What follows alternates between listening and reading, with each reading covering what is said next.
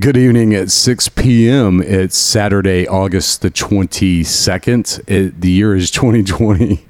I just figured I could say it's 2020. Yeah, Fuck. well, yeah. it is 2020. I hope so. I think so. I, I truly hope It so. It really needs to come to a fucking end. it's been a funky year. Anyhow, you know what that is. So here, here's show number 140 coming your way. It's the good, the bad, the bien, le bien, était vraisemblable que tous les faux semblants de la farce humanitaire aboutiraient au néant. C'est une boule à facettes, comme dans les discothèques. Ça reflète à la lumière et sans elle du vent. J'aime les images fortes car je suis comme toi. Le poids des mots et le choc des photos. Hey yo, it's time to get up. Time to change the world, cause I'm fed up. We're gonna expose the wrong that's been going on. There's people dying in the streets still, in every city. Lots of kids, they be ill. I live in Brooklyn, got boys all over. Been around the world, and you know that I know the good, the bad, le bien, le mal. The good, le bien, le mal. L'homme qui prend le microphone se nomme Solar, maître de la rime urbaine accompagné de comparses de gangsters à Paris, en France, comme dans la Rome antique. Imite le maître, mate le mythe comme Spartacus, limite le mec qui millimètre après millimètre jette l'intellect à des kilomètres. It's your town, guru. Crazy madness, it's all I see out my window. It doesn't matter who's the president, yo. I hate to tell you, but slavery is still in effect. Haven't you checked? Us black folks, we ain't free yet. I make a bet. If we don't let the truth out, huh, evil will win without a doubt. And it's the good, the bad, Le bien, le mal.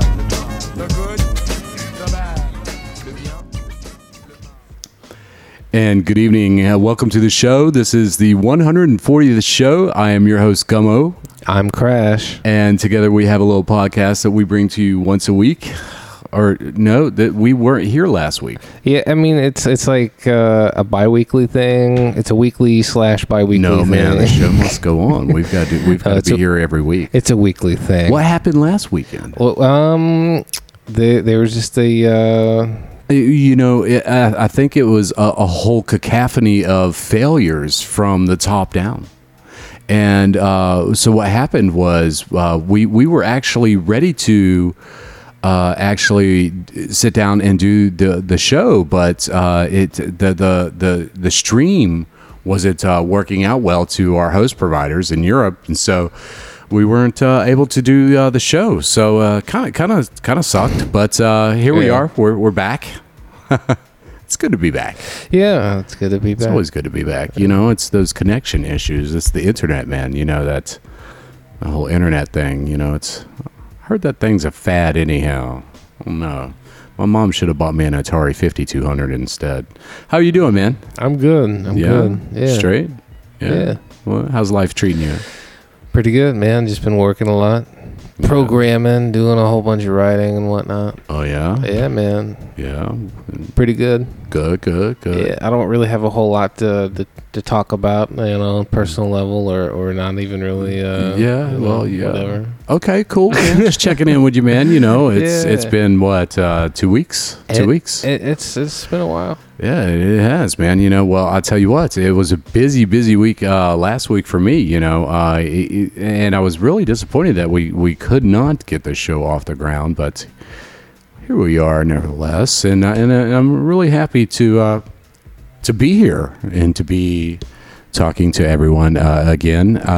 You know, we, we got a, we got a lot of feedback on the, the, the last show and it was it was pretty amazing.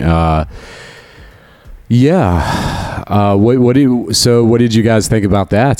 The dark web in real life. Uh, I'm sure that was a eye opener, and uh, you know the take it for what it's worth. You know that that is how it is on the streets, man. Yeah, it was an interesting take. Um, yeah. yeah. What was your what was your most interesting part from all of that? Um, I, I liked it when he was just checking stuff out. Yeah, just checking shit out. Yeah, he was just checking shit out. I mean, I just check shit out all the time. yeah, it's just like he was going around. You could you could see he went to Portillo's and you could see where they have the money out and stuff. And and he's right. A lot of those companies they they have a lot of cash. Oh, know, yeah. on hand and Yeah. and things like that. And and I've eaten at that Portillo's. oh, oh have you? Yeah. yeah. Yeah, it was a good. That's a good Portillo's, man. Mm. Jesus Christ. Yeah, uh, you know, it, I've it- actually had Portillo's. You have had Portillo's, haven't you, or no? I have never had oh my Portillo's. God! Yeah. And you lived in Chicago. What happened? I just never never went out to Portillo's, man. Never had a reason. Never never went on a date to Portillo's or anything. So I, I'm at a loss. All right, so there it is, ladies. We, we need to get uh, Crash on a date here in Florida Oh, somewhere. God. Uh, so any other takes on the uh, on, on the uh, on the previous show, or it, was that your most uh, interesting part? Him just checking shit out. I mean, I mean, it, it was interesting how he was um, describing all of the, the tactics and stuff, all, all the Yeah. stuff that uh, he uses, like how when he went to the, the market and he he uh, unscrewed that the window and stuff. oh yeah, And, and and what, what did he put? He put temporary screws. put in there? temporary screws in the back door. Yeah, and when he was on the phone, he's like, "Hey, I'm Chewy. Hey, Chewy, Oh, man." yeah, the, dis- the distraction before he slipped in through the door to get in. Yeah, Yeah. that- it's little things like that, little social engineering things like that I, that I think were really cool about it. yeah. Um, as well as like the the phone tapping, that was that was cool too. Yeah, and you know that that was uh, you know I I couldn't agree more, man. You know I, I like my my favorite part of it was where he went in uh, to the movie theater at the uh, at the end of the show. Oh, oh yeah, yeah, yeah. And he went through a wall, man. I mean, my God, he, he he just he didn't go through the door because there were sensors and whatnot on the door. Yeah, some of the some of the things he did was a little were a little bit dramatic. Yeah, over the top, but, but nonetheless, he- effective, they were effective. Yeah, Yeah. they- I mean, so it's. exceedingly effective. But was it worth it? Nah. I don't know, folks. You be the judge of that. Right. We can't endorse shit like that. But uh, if you're wondering what we're talking about, go uh, dial back one episode and check out uh, show number 139, Dark Web IRL, and uh, check it out. we were we were really uh, we were really pleased to. Um, yeah, It was quite the adventure. it was indeed the adventure. Well, you know, uh, so yeah, as I said, it was a, it was quite a busy week last week. There was all kinds of funky things happening, man. I went to the doctor finally. Oh yeah. Yeah, here, here in Florida, I went to the doctor. What did know. they say? Basically, uh, so I had this little pain right in my my uh, upper abdomen, and so so the Excuse me. so the doctor checked me out and uh, she's like uh, she's like listen uh, dude you you've got to start moving and exercising more. And so i'm like really? I, I you know I exercise i run and walk and blah blah blah. She's like but you're not exercising that part. Uh, oh, so it's atrophy. yeah so it's muscular atrophy. Oh. so i'm like are you fucking kidding? So nevertheless yeah so i spent the week right doing sit-ups and pull-ups crunches and all that yeah, stuff. man, Yeah. and the pain started to go away. So I'm like, Well, well, that you know, makes Jesus sense. Christ. But you know, I tell you, uh, uh, sitting around for a few months, man, during you know the greatest freaking freak out and and uh, you know ever, kind of you know kind of does that to you. You know, you who the hell is one to exercise when you're just trying to survive? There was right? a ton of people, you know, like people in New York. They were they were going to the rooftops and stuff. They were doing their fitness Yeah. and their yoga, their meditations and all that. Yeah, I mean, Yeah. There there's people that found out how to get that exercise in. I, I think um, some of your neighbors um, might have might have found that as well because I remember. Um, you know, checking that out, riding around one day. Yeah, yeah, So- yeah. I mean, you know, and I, I, I thought I was exercising everything, but you know, I, I stepped up my game and yeah, and now I'm uh, I, I'm running 12 miles every morning, man. So it's feeling good. Uh, running 12 Yeah. miles, uh, doing the, I, you know, I did. Listen, man, I'm, I'm getting I'm getting there. I did 50 pull-ups wow, this morning. 50, fifty. 50, It's an improvement. God. what what was your record last time? Like, two, maybe four. oh, So you know, I'm I'm feeling like you know I'm getting there. So you know, I still have some. Still have some mountains to climb, but I'm, I'm feeling better. Yeah, and so did the whole doctor thing, and what else? Did, what else happened? All kinds of stuff happened, man. I mean, it's unbelievable what happened last week. You know what happened last week? what?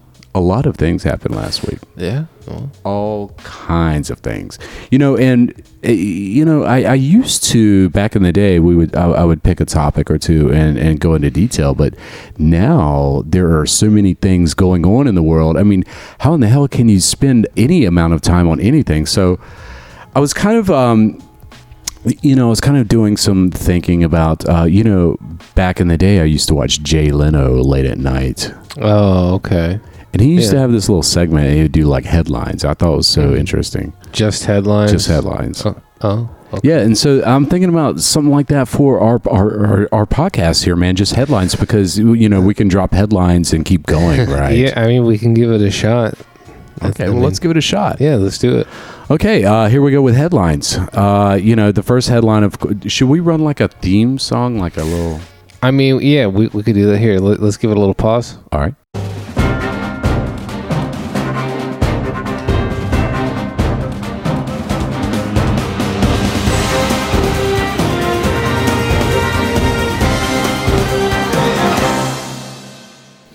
Great, man. All right, here we go. Uh, with headlines. Uh, this week, hackers leak alleged internal files of Chinese social media monitoring firms. I don't know what that means. I mean, that seems. Uh, Uh, The world's largest cruise line. uh, Wait a minute. The world's largest cruise line operator was hit by a cyber attack.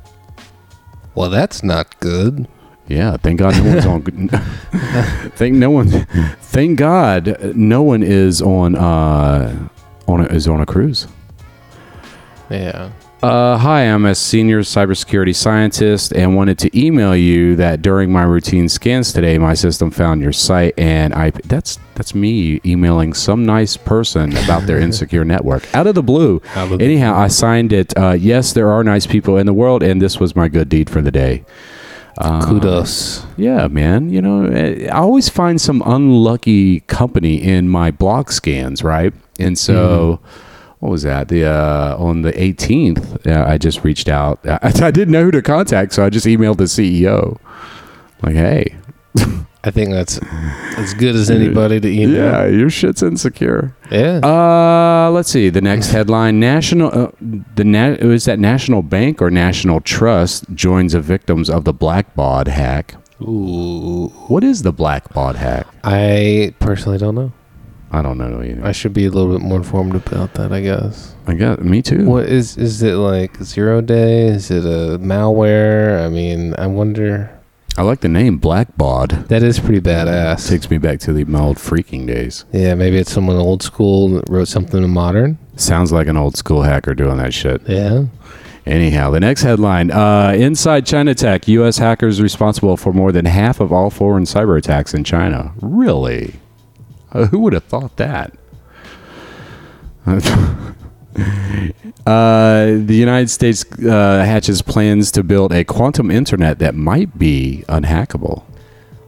Yeah, that um that seems fairly plausible considering some of the technologies that go into quantum computing, you know, it's like uh, the observation effect and all that kind of deal. Right. Um so I can be kind of see that. interesting. Yeah. Yeah, it'll be interesting. I, I could see, I could see the, you know, a lot of good benefits coming from that. Oh yeah. A lot of good benefits. It, it maybe it'll make uh, sharing information a lot more secure.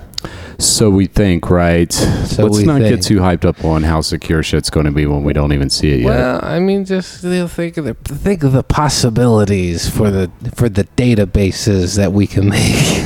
yeah, I mean, and think of the possibilities of other quantum computers attacking those are quantum computers. ah, Yeah, that's right. You know, hey, the the pendulum swings both ways, my friend. Mm. Yeah. Hey, listen. Uh, Amazon launched uh, Braket quantum computing service in general availability. Fun. So basically, I don't know what the hell that means, but something about you can use Amazon. It, it, no, seriously, uh, Amazon has. Um, you can simulate a quantum computer with Amazon, and if it like uh, merits any further additional research, they will actually lease you time on their D Wave systems. Oh wow! So I mean, because IBM and, and I think Microsoft already has things like that. The Mhm. I IBM has Watson, and then uh, Microsoft, I believe, has uh, their what, what was it? Their just their quantum.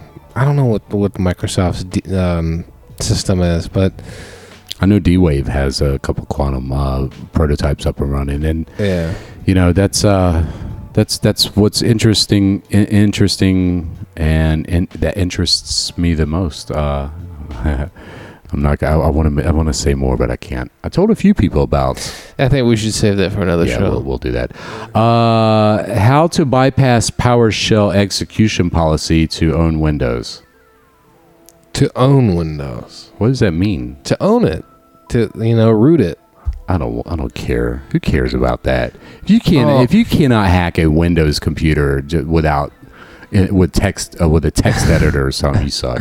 Without a text editor. Uh, so, so you're saying that if you can't write code in a text editor with Well, zero no, day. I mean. oh, come on, man. No, I'm just kidding. You know, uh, I mean, I come know, I on, man. I, know. mean, I'm just pulling your chain. yeah, man. I mean, what the hell? It's you really. You, I mean, that's the Oh, well, thing. now right? you You got to go out and learn stuff, right? You know, Well, you, t- you the thing just is- sit here and pull shit out of your ass. That's know? the thing, though. A lot of people will just install things like Metasploit, or they'll install like an OS and then use things like Metasploit with a preloaded payload, and then Yeah. it, and they already have a, uh root access to any IP that they want. It, it really is kind of lame, like you said. Like, yeah, it- yeah, and you know, listen, all this is all this is all old hat shit, right? Everybody's you know scamming and scurrying over Yeah. cybersecurity, and and no one's looking forward, right? Everybody's too busy playing whack a mole and, Yeah. and putting flames out and.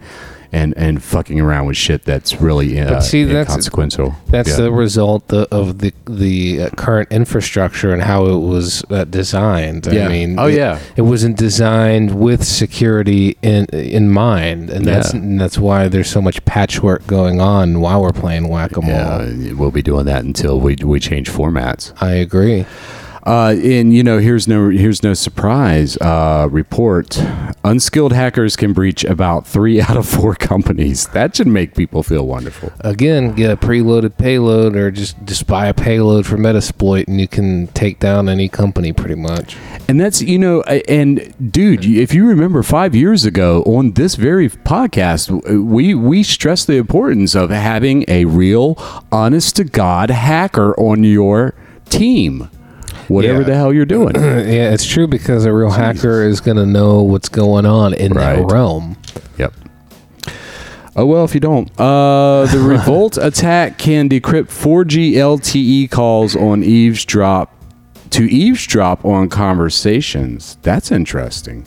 So the ReVoLTE, uh, it's R E V O L T E attack can decrypt 4G LTE calls to eavesdrop on conversations. Dude, I don't know what to say about that. It's pretty. Maybe we'll have to pretty look into BA, that. dog. Pretty BA. Hey, here, here's something that should trip you out. A uh, private equity firm bought Ancestry.com and its trove of DNA. Oh my god, really? A private equity firm bought Ancestry and its trove of DNA for $4.7 billion. So they have all of the samples that they ever took. Yeah, yeah, yeah.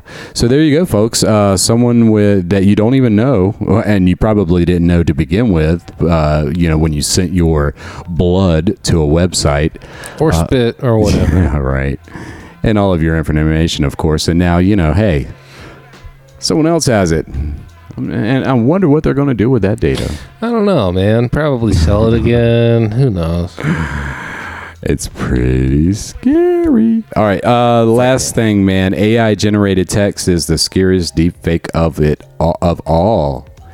AI generated text. You know, so that that is kind of scary, right? To be sitting there and believe that you're uh, reading something that's real, but it's actually not.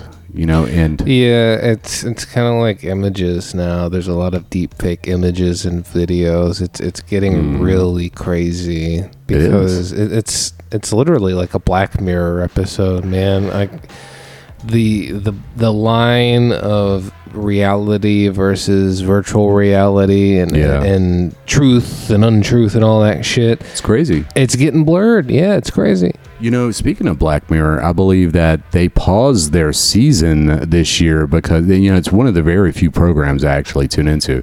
Right. And um, there, they this past season when uh, it was due to be released during the, the height of the the pandemic. I mean, what what do I keep saying? The height or this the initial That's- phase of the pandemic. This is the freaking hype because we have here in the United States we have almost 180,000 people that have passed away. But apparently, it's the second wave and this, Right. that, Anyhow, that. there, yeah. so- Anyhow, yeah, they said that they said, I, and I didn't mean to cut you off. No, I- it's yeah. fine. It's fine. I mean, I'm just. I don't want to forget what I was saying, but you know, the the Black Mirror folks are like, "Hey, you know, we're um, we're we're not doing it because it's it, uh, reality sucks worse than what we're we're going to show you." wow, Isn't that crazy? that's pretty depressing, actually, considering. it is. It, it shows you uh, just how 2020 has scaled out to be. But yeah, So 2020 has been a very, um, Interesting. Interesting. To say the least. Yeah, and I don't, I don't, you know what? I, I, I backtrack. I don't, I can't even, I can't even put a label on this year because there's so many things that have happened. I mean, honestly, uh, if I try to put a label on it, I think I'll, I'm just trying to fool yeah, myself. There's so- no reason to put a label on it. Yeah, and it, it's it's been uh, it's been a, it's been just one hell of a year. That's all I can say. And so, Yeah, uh, totally. hopefully, things will get better soon. Um, Hopefully. Yeah, me too, man. I'm hoping. Uh, it's it's crazy. So those were the headlines, and uh, yeah, you know, I think it's better to get through you know headlines, I guess, like that. I don't know, but Yeah. uh, with that said, you know, folks, uh, we we there's been a lot of you know there's been a lot of um, uh, conferences going on. You know, we, we there there was you know actually there was the um, DEF CON conference a few weeks ago, but it Yeah. I, d- you know, I didn't, I didn't understand it, right? I didn't know how to log into it, and I mean, and really, you know, I it's, it, you, I mean, you remember when we took took the plane out there a couple years ago, or it was like it, or was it last year? I think it was last year. We jumped on the charter, year. Yeah. It was last year. and so, yeah, it was it's just kind of weird. So I, I really didn't have the opportunity to tune in to the DEF CON thing this year. Um, uh, you, but I did have the opportunity to also check out the Hackers on Planet Earth uh, event because you know I've been I've been going to that since the very first one in the early '90s, and so yeah, I remember when we went to one a few years ago. oh Um, yeah, we've been to many of them. Yeah. like four Well, or five. I, I mean, it was. Never mind. Yeah. so, you know, uh, I was checking that out, and I was checking out some of the uh, people who spoke at the event. But still, it's not really. You know, listen, I understand that you know these organizations need to to pull these things off to make you know to generate income to Yeah. sustain their business and et cetera, et cetera. But Right. I, I- you know, it, and it was it was it was a great effort. I mean, I enjoyed I really enjoyed having the talks coming directly from the speaker, pre-recorded at both events, right? You know, at the DEF CON and at the at the Hackers on Planet Earth because they usually run back to back. You know, every two years. You know, every whatever. Figure it out yourself. Yeah. But uh, it, it was nice in that that capacity because you know you didn't have to brave the uh, petrifying heat of uh, either New York or uh, uh, Vegas, and so that was that was actually kind of nice. I really enjoyed uh, watching some of the speakers, but uh, wow, you know, uh, you know, it's one of those things, I guess. Uh, with that said, I wanted to, I definitely wanted to um, bring a talk to to the forefront about uh, some of the early things. Right, we just mentioned some of the early things, uh, and this. And when I mentioned early things, it was like the early websites. You have Twitters, you have the the Facebooks, and you have the, you know, all of these things. And Right. you right, know, right. as, if if it doesn't take a rocket scientist to understand that these services are inherently bad for you, not only mentally and physically, but every on every level, right? right. And um, and so uh, one one one clever person, uh, he wrote a worm for social media company back in the day, and uh, all hell broke loose. I think I know what you're talking about. Well, I think I'll tell you what. To satisfy your curiosity, we're going to go ahead and run this, uh, and I, I want you to check it out and listen to this cat because this cat was smart, fu- and, and not only is he e- e- extensively funny and smart, uh, he is also um, quite serious in some of his um, in in some of his uh, delivery. And so, I wanted to share uh, this gentleman with everyone this evening, uh, and we'll be back right after he speaks. Now, our first speaker of the day. He's one of the best hackers and researchers you could ever found, find. For anybody in security, he's a hero. For us, he's a hero. Samy Kamkar is one of our best heroes in hacking, and he kindly agreed to come here to speak to us today. So, Sami, floor is yours.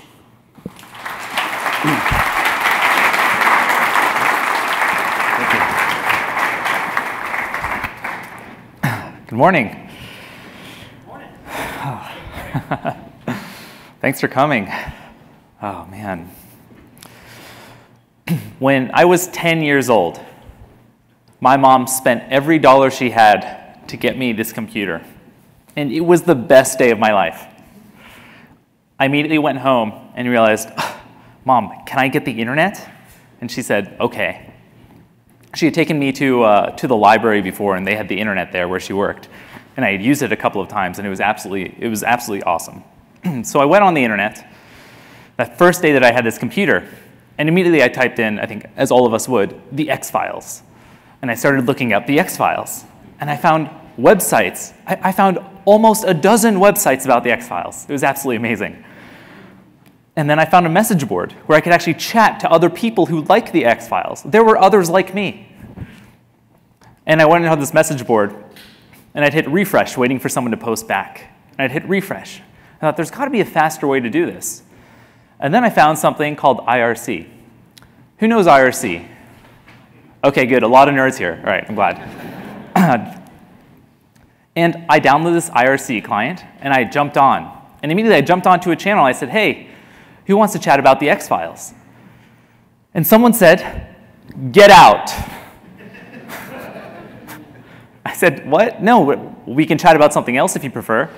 And he said, you have 10 seconds to get out of this chat room. And I said, okay, random person on the internet? No. 10 seconds later, I'm thinking, he doesn't know my name, he doesn't know where I live. 10 seconds later, this happens to my brand new computer. and I freak out. I have no idea what just happened. My mom spent every dollar she had to get me something so I had something to do during the summer. And I just destroyed it by not leaving a stupid chat room. And I had no idea what to do. I, I was uh, terrified. I pulled the power out of the back. And I waited for like 30 minutes to let all the bad stuff get out of the computer. I thought, okay, 30 minutes is probably good. I need, to, I need to figure out what happened before my mom wakes up. So I plug it back in, and the power comes back up, and everything is okay and the adrenaline is still rushing through my body, and I thought, that was terrifying, but also, that was the coolest thing ever. How can I do that? And I went back into that chat room and was like, How did you do that? he wouldn't tell me, but I started researching.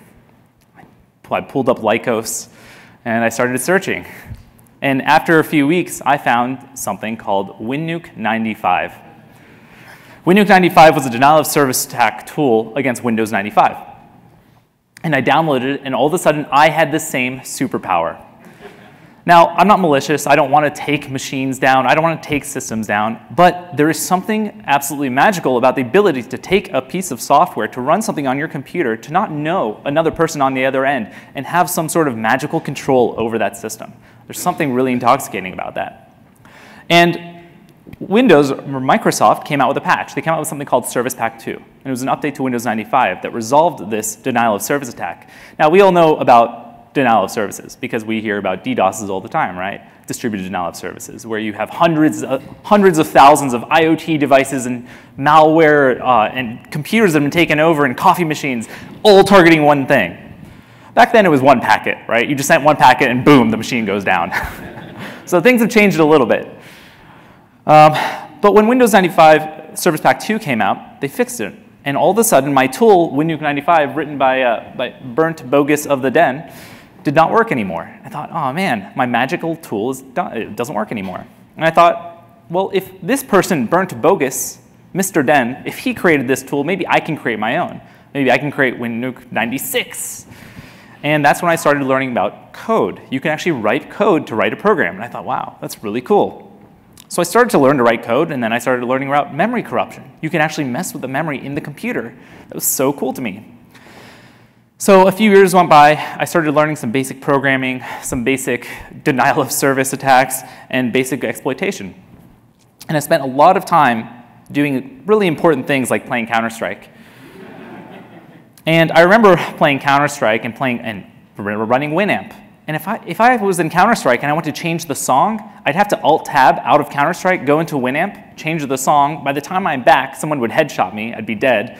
And then my GPU would be all weird, the graphics would be messed up. Do you guys remember that? Uh, so I thought there's got to be a better way. And I found that I can actually write a program that would hook into the keys. We didn't have media keys back then, like the, the pause and next button, like we do on keyboards today. So I found, okay, I can write software that interfaces with DirectX and direct input, so I can then take over the keyboard while I'm in the game, and if I don't like the song, I change the song without jumping out of the game. Now, I die a little bit less. I still died a lot. I thought, well, if I'm already in the memory, can I do other things, like just make walls invisible? Right? Because your computer is drawing everything. So why can't you just control DirectX and make things slightly transparent, add alpha transparency? You know what? I heard someone walking behind me uh, an attacker, uh, someone on the other team, walking behind me, and their footsteps panned from the right speaker to the left speaker. That must mean there's positional information coming across the internet from onto my computer, and my computer deciding what to play and where to play it. Can't I just put radar on my screen and show where everyone is? And all of a sudden, I saw everything. I saw where everyone was, and all of a sudden, I wasn't that bad of a player anymore. Of course, it became really, really boring because once you have, once you have God mode, it becomes excessively boring. So Counter-Strike became really lame, and, and then something came out called Punkbuster. And they created Punkbuster, which then stopped my cheat program. And I would release it as open source, so anyone can actually download and use it. Um, sorry if I ruined any, any games for anyone back then. And all of a sudden, this game became fun again, because now there are a team of engineers who are working to stop my program from working. So instead of going to high school, I would stay at home and work on my cheat program. um, to the point that uh, I wasn't allowed to go back to high school. So I was just sitting at home, 15 years old, writing cheat software. My mom couldn't really tell me to go, go do anything because she was at work most of the time. Uh, one day she said I had to go get a job, and uh, I started filling out an application at Starbucks. And then someone emailed me and said, Hey, I saw your cheat software. Do you want to write software for us? I said, You can make money writing software? Are you serious? It was absolutely blew my mind. So I moved to San Diego. I was 15 at the time, and I started working at a, at a software company down there. And after a few years, um, I'd come back to, uh, to LA. And around that time, this was 2005, there was a website on the internet.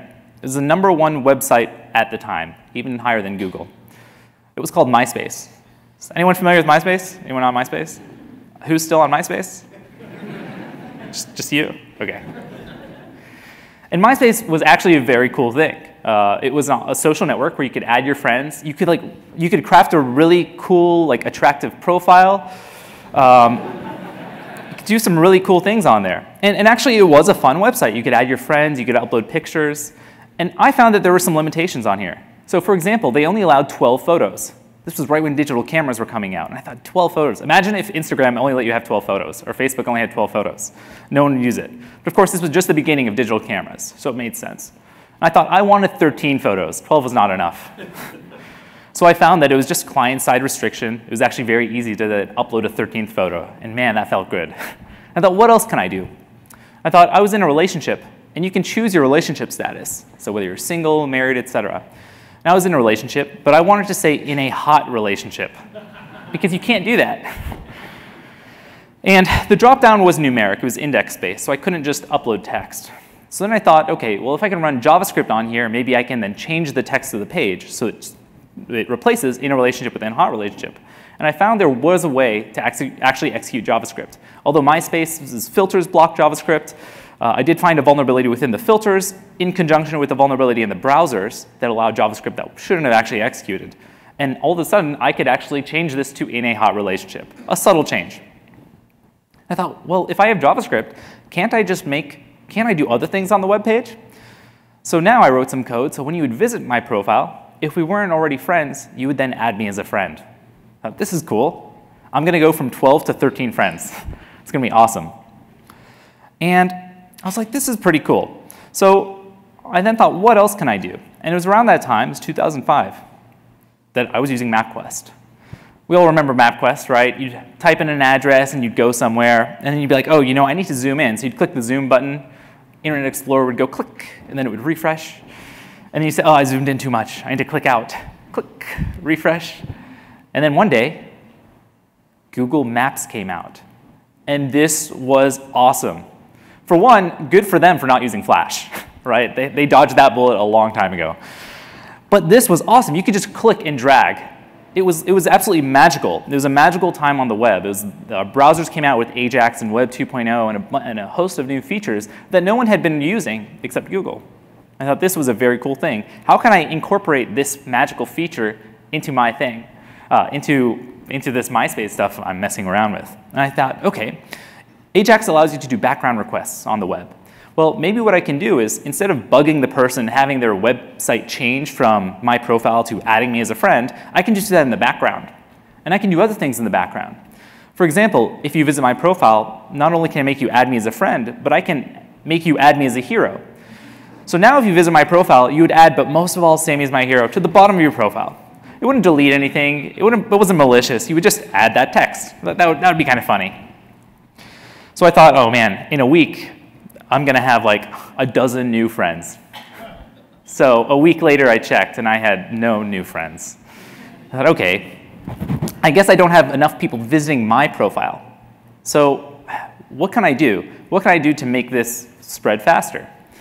Well, if you visit my profile and add me as a friend and add me as a hero, can't I just copy the code to your profile? So that if someone visits your profile, they'll add me as a friend and add me as a hero and copy the code to their profile.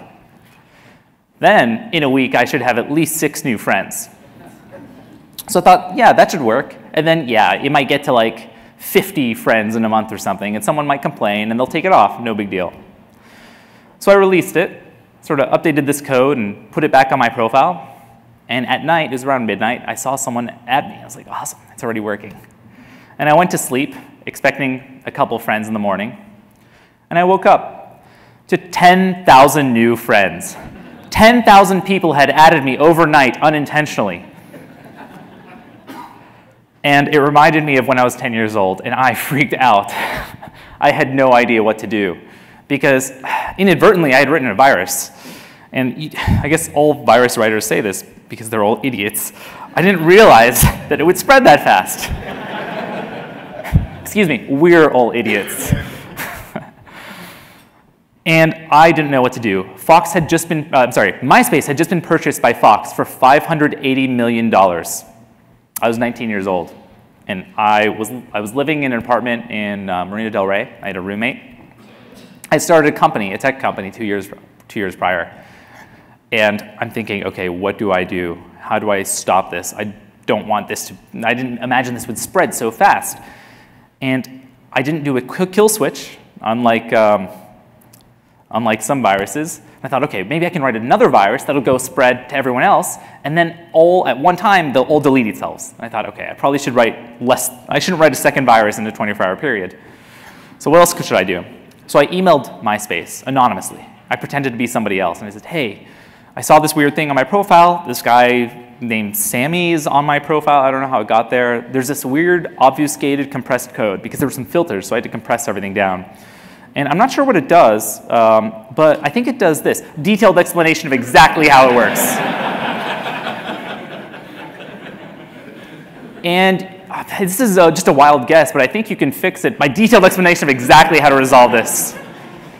And I shot it off and I said, oh man, I hope, I hope they solve this. And that was probably 10 a.m., where I had about 10,000 friends. And then I called my girlfriend. I said, do you want to get lunch? She said, what's wrong? I said, what do you mean? I just want to get lunch with you. So we went to Chipotle. It's really good. And I told her what happened. And uh, she thought it was funny, and I thought it was funny slash terrifying. And then I went back to the office, and I was just kind of stone cold, like white. I had no idea what to do. I just didn't know what would happen. Um, and I went back and I had 100,000 new friends. And again, I could do nothing about it. I couldn't delete, my, I tried deleting my profile, and they said, okay, we'll delete your profile in 24 hours. I tried, I could like, maybe I could change my picture or something. I didn't know what to do. Um, so I just worked, and then I went home. And by the time I went home, I had 900,000 new friends. I took a screenshot. This is a real screenshot. and then I went to a million new friends. This is all within a 24 hour period. And at this point, I'm just thinking, what, what is the rate? Just pure curiosity, what is the rate of people getting added? Because A, they have to be logged in. You can't get it twice. Um, e- even though I had removed the code from my profile, it's a virus. It's like if you sneeze on someone, just because you're better, it doesn't mean they're better. So everyone else is still uh, contagious. So at a million, a million ten, a million hundred thousand, and then it says this profile has been taken down. I said, all right, they finally took down my profile. I'm so happy. They must have fixed, fixed the problem. So I went to someone else's profile to see what had happened. Like, does it still say Samy's my hero? And said, this profile has been da- taken down. I said, what? Um, and people had documented sort of the, the, pro- the propagation rate of this worm because I had been sort of documenting where it was going. And when I went to my friend's profile, it's like, oh no, they took down their profile. So then I went to myspace.com and- they said, the whole site is down. Everyone here is working on it. And I felt terrible. It's like 9 p.m. in Los Angeles. And I know what it's like to have a system that is down. It sucks. It's a terrible feeling, and I would never want that. I would never put that, want to put that on someone else. And I did. So I felt really bad. I thought maybe I should get coffee and donuts and drive over there, and be like, hey guys, can I help? You know, I can write some SQL for you. What do you want me to do? Um, so apparently, I had heard after the fact that MySpace took their servers down because it was propagating faster than they could delete, delete the worm from their database. So I didn't know what to do. I decided not to drive to MySpace. Uh, I just sat at home and I went to sleep. I woke up the next day, was waiting for knocks at the door, no knocks at the door. A couple days went by, a week goes by, and uh, I get an email from someone and said, hey, hey, you know, we're an online blog. We'd like to talk to you about your virus, your worm. And I was like, what are you talking about? Is your name Samy? It was like, yeah, that means common name. With one M? It's like, yeah, I'm kind of common. Is this your photo on your MySpace profile? I was like, I mean, it looks, it's a good looking person. Uh, they said, did you know people are selling Samy's My Hero t-shirts? It's like, I, I did not know that. I was like, okay, okay, so maybe it was me. Um, they said, you know, so has MySpace contacted you? And I said, no, I actually, they, they haven't contacted me. Well, I got a million friend requests, emails, but, and that took down my mail server, but otherwise, no, they haven't contacted me. I said, have the police contacted you? And I said, no, are they, are they going to? They said, no, no, I'm sure they won't. Let us know when they do. I was like, oh no. and another week went by, and two weeks went by, and a month goes by. Three months go by. At this point, I'm like, okay, I'm golden. Like three months have gone by. I made a mistake, a prank gone wrong. I'm not doing that again. Six months go by. I'm now walking down to my car. My company is doing well, and I'm walking down to my brand new car. And there are two guys standing next to it. And I'm thinking, oh man, I'm getting carjacked. And I walk up, and two guys come up behind me, and they say my name, Samy. And it's like, carjackers don't know your name. and they say, Samy? I was like, yeah.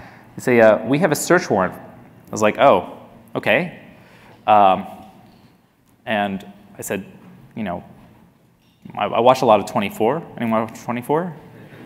Show me the search warrant. That's what they always say. So they said, show me the search warrant, which I didn't know if that's like real or CGI or. And after we talked, and uh, there's a couple groups that came. It was Electronic Crimes Task Force, uh, the Secret Service, the District Attorney of Los Angeles, and the California Highway Patrol. Probably because of my sweet car. And for the first time ever, something from the movie Hackers was real. People come to your home and bust down your door with guns. So there's a dozen agents in my place going through everything. They showed me the search warrant. I started reading it. It did mention MySpace, I was somewhat relieved that it said MySpace and not other things. You know, you're a kid, you like, you want to go on IRC with a .gov ad, you know, address or host name. Um, and they started going through everything, and they, then they took my computer, they took my CDs, my DVDs, my Xbox, my iPod, and then they left. I said, what?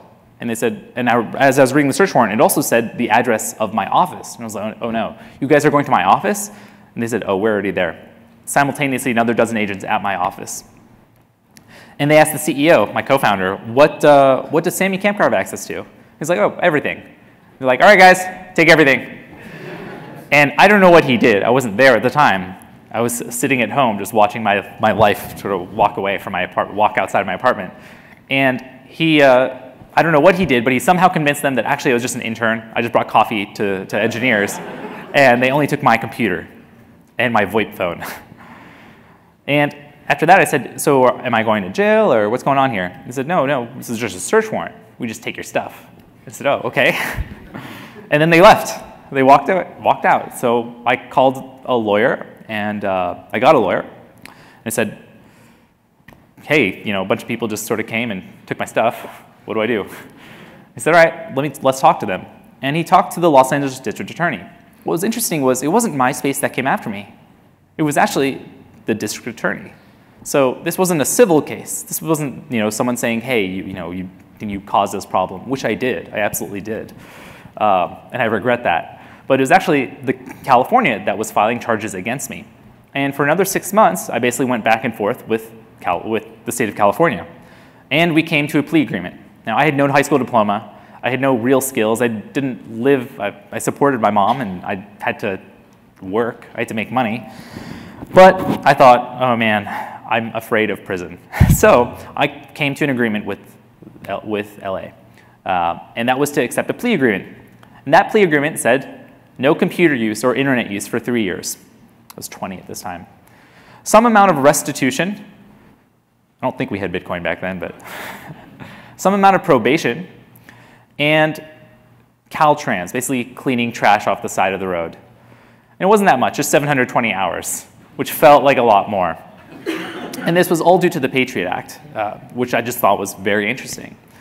And I agreed to that, and for three years, I had no computer use. Uh, it was also stated that I wasn't allowed to visit MySpace.com during that time, which I don't know how you would if you didn't have a computer, but maybe you could like dial up and whistle into the, into the phone or something. And after three years, I went back to the court and I said, hey, you know, my probation officer, she calls me her client, her favorite client.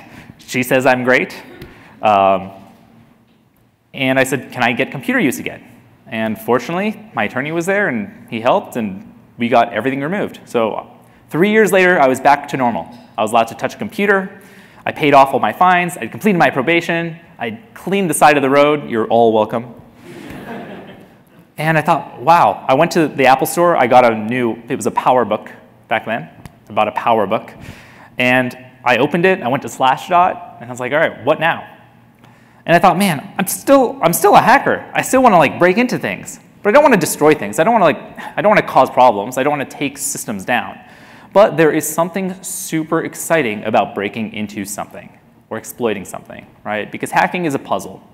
And we've all done puzzles of some sort, whether that be hacking, whether that be exploiting something, whether that be programming or coding or designing hardware, or whether it be a, puzzle on a piece of paper. But hacking to me is like a puzzle where someone creates a maze and they block off all the exits, and you're still able to win. You're still able to get to the other side. That's what hacking is like. Um, so that's really exciting. So when I got back to computers, I thought, okay, how can I look into stuff and you know not go to jail? And I remember Amazon came out and said that they were going to use drones to deliver stuff. And I thought, that's really cool. Like, drones are awesome. Um, their costs are really low, and can, they can do amazing things. I wonder how the security is. Let's take a look. So I started playing with the most ubiquitous consumer drone at the time, a Parrot drone. Uh, I was also playing with 3D robotics drones. And these are awesome devices. These are very cool tools. And pretty quickly, I found that there were some minor issues. So I developed an open source tool called Skyjack. And this was a little, you could take a Raspberry Pi computer, put my software on it, put it onto your own drone, fly your own drone around, and as it detects the wireless signals of other drones in the area, it wirelessly hijacks them and gives you full control of a swarm of drones around you. So you can just control all of these. So I think we, had, we, have some like, we have some updates that we need to do with drones. So I think these are awesome technology, but we need to focus on wow, the security. Like, wh what should we be doing with security? Um, are the protocols, are the wireless protocols secure? Is GPS secure? I mean, GPS, we use GPS every single day. And there's open source software and open source tools for less than a few hundred dollars in hardware that you can actually spoof GPS. That's happening today. It's been happening for years. Anyone can do it. Um, it's kind of, it's terrifying, but it's also, it's super fascinating. It's really interesting. I also became interested in privacy. You know, our information. Are we, I don't think there's anything wrong with social networks. I love social networks, they're fun. But as we use different tools, as we're putting information out there, do we know what's actually going out there? MIT created a tool called Gaydar, where they could actually detect your sexuality based off information on Facebook, even if you didn't define your sexuality. I thought that was fascinating, just based off other information we're putting out there. There's a website called Please Rob Me. It's amazing. It looks at your Twitter, it looks at your Facebook, it looks at your Foursquare, it says Samy Kamkar lives in LA, but he's actually in San Francisco right now. Go rob him. Because we put this information out there. And there's some terrifying things out there. This is Matt Honan, he's an editor at Wired. And one day, he was hacked. His Amazon account was hacked, which is not a big deal. Can't do much from there. Maybe you can order some books. And the hackers went, went into his Amazon account and they went to the billing section and they saw his last four digits of his credit card number. Can't really do anything with that. So then they called Apple and said, hey, hey this is Matt Honan. Uh, I can't get into my iCloud account. I forgot my password. Said, okay, well, you know, verify your identity. What's your address? So they went into Amazon and looked up his address, gave his address. What's your phone number? He's like, here's, here's our phone number. What's the last four digits of your credit card number? They divulged that from the Amazon account and said, oh, must be you, Matt Honan. Here you go. Hackers got access to his iCloud account. They immediately took over his email account, changed all of his passwords for his email, for his MacBook, for his iPad, for his iPhone. They deleted all of them, wiped all of his backups, went onto his Twitter and started just doing racial profanities. Um, just from four digits, right? Four digits. Uh, it's absolutely crazy. Who knows who this is? All right, you're running his antivirus, right? This is John McAfee of McAfee Antivirus. He sold McAfee many years ago and was living in Central America. And one day he was wanted by the police in conjunction with, uh, with his neighbor's murder. So he went on the lam with Vice. And Vice took a picture and they would write about they were on the lam. Obviously, they wouldn't disclose where they were. But they forgot the EXIF information and the GPS information in the picture uploaded within a minute, they were detected, he was caught three days later. I mean, constantly information that we're putting out there in everything we do. Now, this technology is awesome. There's so many cool things that we're doing. For example, I love Google Maps. This is a Google Maps Street View car. It drives around and takes photos. And at some point, I realized when HTML5 geolocation came out within our browser, you can hit, if you're on your laptop, it doesn't have a GPS chip. But if you go to Google Maps, you can hit that blue button, and it tells you exactly where you are. It tells you down to the physical address of where you are. How does it do that? Well, what it does is it actually takes the MAC addresses, the wireless router addresses, which are unique across all the routers around you, encrypted or not, that MAC address is, is unencrypted. It takes that, it sends it to Google. Google then takes that information and gives you back a GPS coordinate. The way they know that is from Google Street View cars driving around, collecting not only pictures, but also the unique Wi-Fi MAC addresses. It's actually a very cool feature. So with this, I thought, oh, it'd be really cool if I just wrote a tool that would then exploit your router, grab your MAC address, send it to Google. Google will return with the GPS coordinates. So if you visit my website, I tell you where you are. And that was kind of cool. And I was talking about this, and I was demoing this in Slovakia, where Street View, Google Street View cars are illegal. Uh, it's not allowed there just due to privacy laws. And we tested it, and it still worked. It still knew exactly where we were. I thought, like, how are you going to have a Street View car? Like, you would notice this thing driving down, down the road. How do they do that? I thought, okay, what else does Google have everywhere? It's Android. Android devices are actually constantly wirelessly detecting all of these wireless MAC addresses and then sending them up to Google. And also Apple. Now, they're taking this and they're using it for very cool tools. I, I love Google and Apple. I use their tools every single day. However, we should understand the information that we're sharing. And that's okay. It's okay to, to make an agreement that you're sharing this information. But it's cool to understand, like, how can this be used? I also learned that while this information is going up, while these phones are essentially constantly war driving and taking our, our MAC addresses and locations and putting them together, they're actually doing something else that's really cool. They're creating live traffic view. So when you're actually driving and you look at a street to see the traffic, that's based off all of the phones around you. Right? All the phones are actually saying how fast they're moving and uploading that. So I thought it'd be fun to share how this works. So I created a tool. And it's just an app, simple app that you run on your phone. And it's like Google Maps. It's directions. You say, I'm here, and I'd like to drive over here to Los Angeles. And it'll show you the best, fastest route. It'll also send thousands and thousands of fake requests to Google saying we're all random vehicles on the same route going zero miles per hour. So your route will turn red and black and diverge, divert everyone else to other routes. That's how I got here so early this morning. so there's constantly information that we're sharing, and that's okay. I think we should, we should understand the information that we're sharing, but we, sh- we, just, we should just know, right? I, I believe in transparency, and I love these I love the, the tools, the utilities, the phones, the devices, all the awesome software that we use every single day from these companies. This is a quote that uh, I think is really cool. Um, in my experience, once data becomes invisible, something magical happens. They forget about security. This is from Major Malfunction, um, well-known uh, ethical hacker researcher. And he comes up with very cool attacks. Now, there's some really exciting attacks that I've just been, I'm fascinated with that have been coming out. I'd like to just share a few. It originally started with Tempest. This was in the 60s, where the NSA discovered that a CRT monitor in another room will, will give out radio emanations that from a, an adjacent room, you can then use an antenna and see exactly what's on that monitor. Started with Tempest. And people have improved this, or have created new attacks over time. At DEF CON, a group was demonstrating that they could actually use a laser pointer, bounce it off of a laptop, a reflective surface of a laptop, use a photosensor to look at the vibration of that light, of that laser pointer, and then see what the person is typing. Now, of course, you can't see what they're typing. All you can see is the mechanical vibration of the laptop screen. But because every key is in a unique location, it has a unique fingerprint. It has a unique vibration. So you can start to see patterns. You start to see something is hit every two to six characters that looks the same. That's space, the space bar. So you can start doing frequency, letter frequency analysis, and figure out after about 100 or 200 characters exactly what they're typing, assuming you know the language they're typing it in. Some really cool things, some, some so simple, like taking a FLIR camera. It's an infrared camera. It shows a thermal fingerprint of anything you take. So if you go behind someone after an ATM or after they enter their ATM PIN, you take a photo. And now you can see the last thing that was typed was 54321. It's absolutely amazing. People have done chip and pin fraud. we don't even have pins here in the US, uh, which is kind of amazing. Um, but we have chips. And people have done such cool attacks with chips by placing them right in the middle. So there are actually researchers who discovered this possibility, and they wrote about this.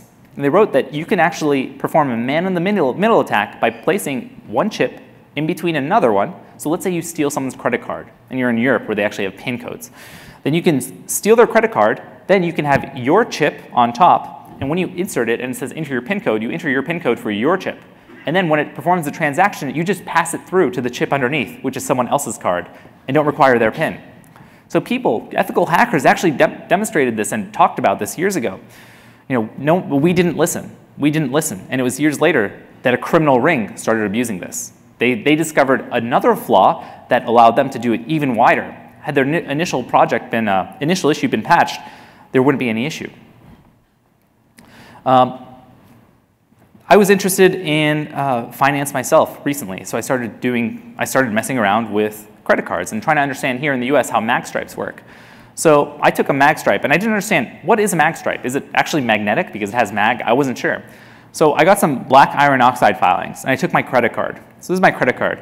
I then dipped it inside and I found that the iron oxide actually stuck to the mag magnetic stripe. So you can actually read the bits, the ones and zeros off of my credit card here with the naked eye. It's very cool. So I started taking that information off of my credit card and figuring out what kind of, what kind of information is on here. And I found my name, I found my credit card number, I found my expiration date, and I found some other stuff. I found this service code. So we all use credit cards now, and we all have chip now in the US. So now most places, some places you still swipe, other places you typically will do a chip. However, we're backwards compatible. So if your card doesn't have a chip, let's say it's a less secure, it's an older card, that's okay. Our point of sale systems will still allow it. However, I discovered that the chip bit is actually in the magstripe itself. So if you flip that bit from 1 to 0 and say you don't have a chip, then you can use someone's stolen credit card number that you found online on your credit card. So I tested this by creating a device called MagSpoof. It's a simple device. It produces an electromagnetic force. So it pretends to be a magnetic credit card swiping in and out. It's not RFID, it's not NFC. It's literally creating magnetism and just changing polarity. And by doing this, I then inserted a chip card. I disabled the chip. I put on my own number, credit card number, and was able to purchase something. Um, it's absolutely amazing with just a little bit of technology, and that's a few components, a few dollars of components that you can do some pretty crazy stuff. There's some amazing research from other people that is coming out. We have essentially uh, uh, an iPhone with a microphone. And people have discovered that you can also just see what someone is typing by leaving a phone, an iPhone or Android, next to a computer, next to a keyboard, and doing similar frequency analysis. But rather than a laser pointer bounce, bouncing off of your laptop, you can actually just listen because the audio is also unique. There's a unique fingerprint for everything you're typing. As you're actually moving your phone, there have been backdoors found in devices, in Android devices, for example, in apps that record how you move your phone. So that when your phone is in your hand and you hit your PIN number, you're actually moving your phone a certain way for each number, for each digit, for each character. And they can even discover what you're typing just by the way you're moving your hand. Because when you type A, you're going to move to the left. And you type some other letter all the way on the other side of the keyboard, you're going to type the other, you're you're going to bend the other way. And using the IMU and accelerometer and gyroscope, you can actually discover that. Some absolutely fascinating stuff from the University of Tel Aviv, where they've actually taken an Android device and they set it next to a computer and they use the microphone to listen to ultrasound. Simultaneously, they encrypt an email on the laptop using PGP and RSA. Because RSA uses a secret key that only that laptop knows. It then encrypts each byte of that email. And as it's encrypting bit by bit, it's performing different operations. And based off that operation, it will use more or less power. And based off that amount of power, it's, the CPU is going to do more or less work. And based off that, it's going to pull more or less power into the capacitors and resistors around the CPU. And it's going to produce ultrasound that a human cannot hear, but every mobile device can. And then you can listen to the key and extract a full RSA key by having a phone, a standard Android device, next to a laptop. It's absolutely incredible. This is happening today with low cost tools that all of us have in our pockets. Uh, it's absolutely fascinating. Uh, it's crazy. Oh my God, this is terrifying. have you seen this? if you plug into the ground, that, that round socket at the bottom, you can then listen to emanations off the entire ground circuit of any other computer plugged in. So if there's a computer over there plugged into the same circuit, then you can actually listen to the keyboard. The keyboard will actually uh, produce sound that leaks onto the ground line all the way across the room into that ground circuit, and you can now see what someone is typing. Even scarier, even scarier, potato chips. Oh my God. MIT put a bag of Lay's potato chips inside of a soundproof room behind soundproof glass and then took a standard DSLR camera, pointed it at the room, and then they recorded the video on the soundproof room. And just the minute vibration of air, right? Sound is just vibration of air that would then affect, go across the room, hit the bag of Lay's. The Lay's would bend just ever slightly, it would move just ever slightly. With the DSLR camera, you then took that video and you converted that frequency of change to a frequency of audio and then played it, and you got the sound inside the room. From a bag of potato chips. You can do this today. You can go online. E cigarettes are bad for you. I think we all know this, right? You're buying e cigarettes online from eBay that come loaded, preloaded with, with malware. It's great. You plug it into your computer to charge, and it emulates a USB keyboard and starts typing. This is a Mattel toy. It's called the IM-ME. It's a very fun toy. Um, it's now discontinued, uh, but a few hackers have found that it has a really cool chip inside. It's a sub-gigahertz uh, wireless transceiver. And I found that you can actually use it to do things like open garages. I found a vulnerability in most garages that essentially allows you to open any fixed code garage in under 10 seconds.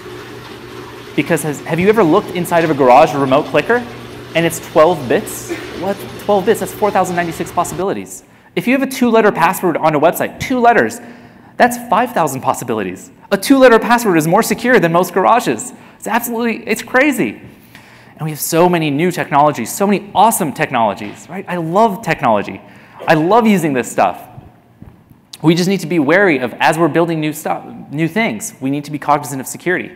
We need to be open to other people who can, who can poke and prod at our security and give them the chance to share, to share the, the actual issues. Now, I don't want to leave you scared. There is a solution. And I actually found a product that will work wonders for you tinfoil. Enough tinfoil, and you will be protected from almost anything. But if you don't want to wear a tinfoil hat, then you do have to accept hackers and accept security and spend a little more time. I hope to see more people researching new things, finding new vulnerabilities, and sharing that, sharing that in a positive way so that we can secure our systems. And I, I really look forward to, to seeing some more work from, from all of you. So thank you so much. Yeah. So yeah, uh, you know, uh, Samy Kamkar, you know, very, very uh, smart guy, and I, I really enjoyed his uh, his keynote uh, speaking, uh, you know, a while back on that uh, particular issue, and so Yeah, it was really cool to hear uh, his take on it. yeah, yeah, very very talented individual. And for more on him, uh, we, we'll provide. Um, you absolutely nothing. You'll just have to remember the name we just told you. Other than that, uh, folks, I think that's it. I'm going to get out of here. Uh, you know, hey, dude, listen. Hey. I went surfing today. Oh yeah. I did. How was it? It was great. Was it? It, re- it really was. There was no pain, no pain, no Oh, yeah. no no nothing, man. Uh, you know, I got the uh, I got I waxed up the board, threw some sand on it, man. Jumped in, jumped in, and uh, you know, I, w- I was I was holding it up. I was holding it up really good. Right on. No tubes or anything, but I was definitely holding it up and Oh. holding myself up with my old self. But Well, yeah. that's good. hey, you know, I've I, yeah, got the wetsuit and everything, man. I, I Jesus, I look. Anyhow, I think that's going to kind of do it uh, for me. Anything you want to pop out there? Uh, no, uh, Yeah. no real messages or agendas or anything. No. Yeah. Uh, you know, hey, uh, actually, we had. Um, I reached out to uh, Stephanie the other day and had her fix the contact uh, portion on the website. You see that? Yeah, it looks We nice. got rid of the iframe, Oh wow! and we have a PGP key. Wow! Isn't that crazy? Yeah, that is really nice. You can actually you can actually email us now. Yeah. Securely. Securely. Well, we but previously we had like uh, a, an iframe on the website and it sucked, right? And so it just really sucked. And so now we have email addresses. Yeah, right. Yeah. I know. I, did. I like I like the reminder there. Uh, It's cute. oh, uh, yeah. We we have a reminder for people sending us emails. Yeah. So, um, uh, so that's going to kind of do it, folks. Uh, you can check me out on Twitter, where I very rarely say anything, but I have been spe- I have been tweeting on my own personal account. Oh well, that's I good. like that. yeah. Well, You know, uh, one I did want to bring up something. You know, I was Oh. asked. I wasn't asked personally, but I I saw someone ask, uh, "Are there any? Who are your female heroes? Do you have any? Do you have any female heroes? do I have any female heroes? Do you have any female heroes? Um, other than my mother, I mean, I I can't really say that I do in specific. I tell you what, you know, you can stop right there because if you list your mom as your first hero, man, you're winning right there. Uh, Well, yeah, I mean, my know. mom is definitely my the female hero in my life. I mean, other than her, I can't really say that I have any specific heroes. I tell you what, there's there's women heroes everywhere on this planet, man, and um, I'm never ashamed to admit it. I, I missed out on, you know, listen, I I was just it was I was working the other day, and someone asked me on my personal or asked out on Twitter and on from my personal account. I, I listed about 13 women who are my heroes, man, and there's a lot of there's a lot of people that I, I that I didn't forget, but I just I was busy. You know, there's there's a lot of people out there, a lot of more, lot more women out there that are absolute heroes, and so uh, you know who you are. If I'm talking to you, you're already a hero to me, and so. Let's get out of here, man. Uh, you know, it's uh, it's been a long day. Usually, it's the middle of the night when we do this thing, and so man. Uh, we're going to go ahead and get out of here, folks. Thank you for tuning into the show. Check us out on the uh, check us out on the on the web at hackers.xxx, and uh, you can hit the contact link and check out our, our very new contact page. It's been updated and redesigned, and so I'm sure you'll enjoy that as well. Uh, until show number 141 next week, folks. Take care of yourself, and we'll talk to you later. I love you all very much. I really do. I love you guys. Talk to you later. Bye.